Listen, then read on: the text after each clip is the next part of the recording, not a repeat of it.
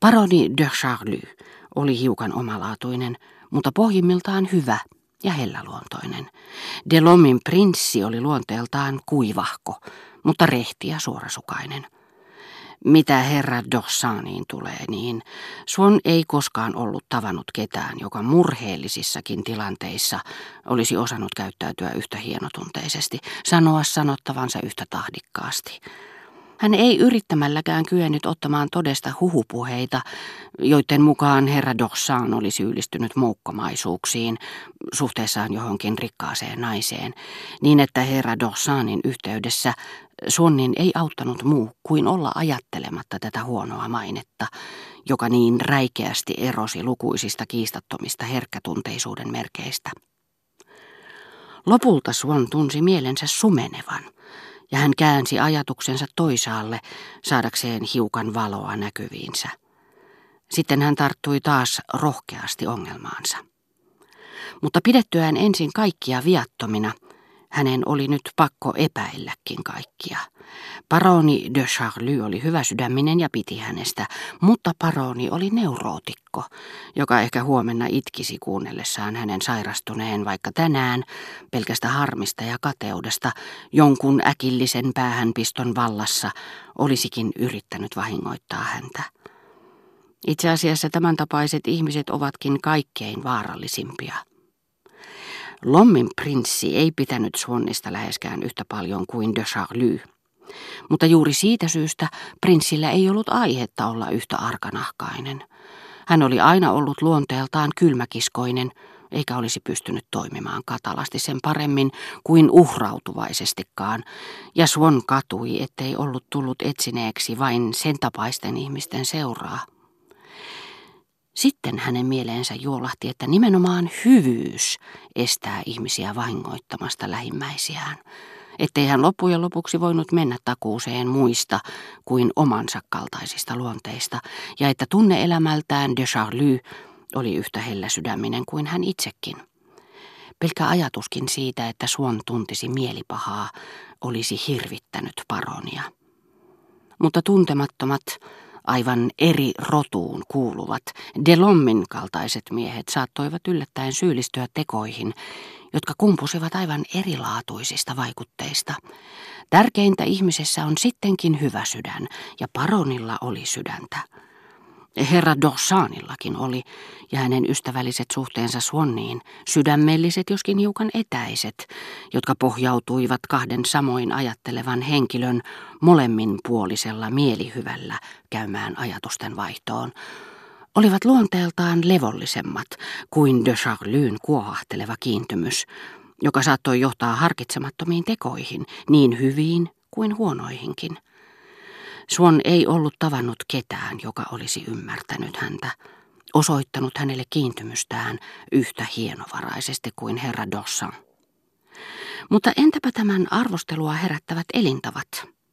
Suon katui, ettei ollut ottanut niitä huomioon, vaan oli usein nauraskellen tunnustanut, että hän oli viettänyt miellyttävimmät keskustelutuokionsa retkun seurassa – nyt hän ajatteli, että niin kauan kuin ihmiset olivat arvostelleet lähimmäisiään, he olivat ennen kaikkea katsoneet tekoihin. Vain ne merkitsevät jotakin, eikä suinkaan se, mitä ajattelemme tai sanomme. Baronilla ja prinssillä oli vikansa, mutta he olivat kunniallisia ihmisiä. Dorsanilla ei ehkä ollut vikoja, mutta kunniallisuuden laita oli niin ja näin. Ehkä hän nytkin oli tullut syyllistyneeksi alhaiseen temppuun. Sitten Suon epäili Remiitä, joka tosin olisi voinut vain inspiroida kirjeen, mutta jonkin aikaa hän uskoi jo päässeensä oikeille jäljille.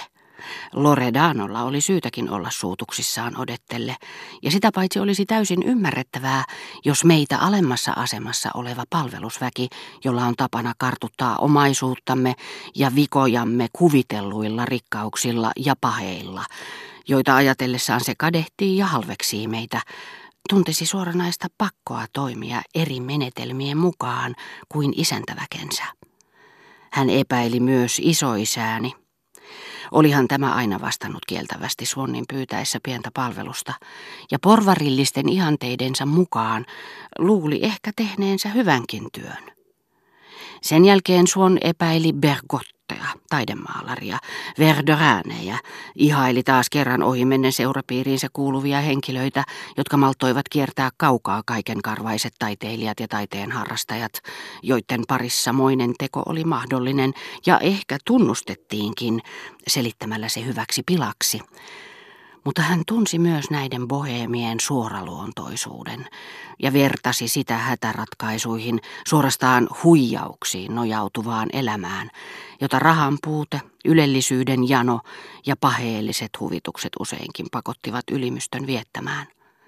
Sanalla sanoen, nimetön kirje oli osoitus siitä, että hänen tuttavapiiriinsä kuului henkilö, joka kykeni käyttäytymään halpamaisesti – mutta hän ei osannut selittää, mistä syystä tämä halpamaisuus olisi lymynyt pikemminkin helläluontoisen kuin kylmäkiskoisen ihmisen, taiteilijan, kuin porvarin, prinssin, kuin kamaripalvelijan luonteen toisilta kätkettyyn kolkkaan. Mikä lähtökohta, mikä näkökulma oli omaksuttava ihmisiä arvosteltaessa? Itse asiassa kaikki hänen tuttavansa olisivat voineet tarpeen vaatiessa käyttäytyä halpamaisesti. Oliko hänen nyt rikottava välinsä kaikkien kanssa?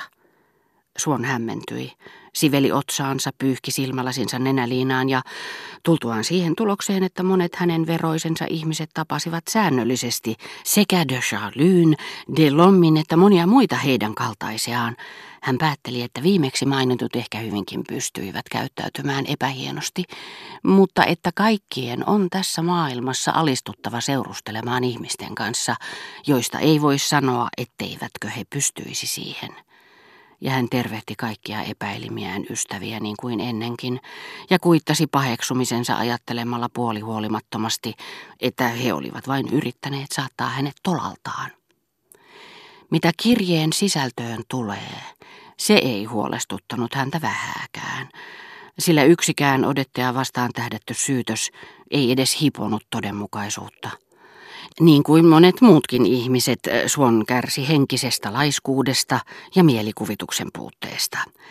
Periaatteessa hän oli selvillä siitä, että ihmiselämässä esiintyy runsaasti vastakohtia, mutta ajatellessaan kutakin henkilöä erikseen hän kuvitteli, että se osa Odetten elämästä, jota hän ei tuntenut, muistutti erehdyttävästi sitä, jonka hän jo tunsi. Hän kuvitteli kaiken, mistä toiset vaikenivat, sen mukaan, mitä he hänelle kertoivat. Kun hän oli Odetten luona ja he puhuivat yhdessä epähienoista teoista tai mielipiteen ilmaisuista, joihin joku toinen oli syyllistynyt, Odet paheksui niitä samojen periaatteiden mukaan, joita Suon oli kuullut vanhempiensakin toistelevan ja joille hän oli pysynyt uskollisena. Sitten Odet järjesteli kukkiaan, joi kupin teetä, kyseli kuinka hänen työnsä edistyivät. Suon ulotti nämä tavat ja tottumukset Odetten koko elämään. Hän oli näkevinään samat liikkeet, eleet, kun hän yritti kuvitella, miten Odet käyttäytyi hänen poissa ollessaan.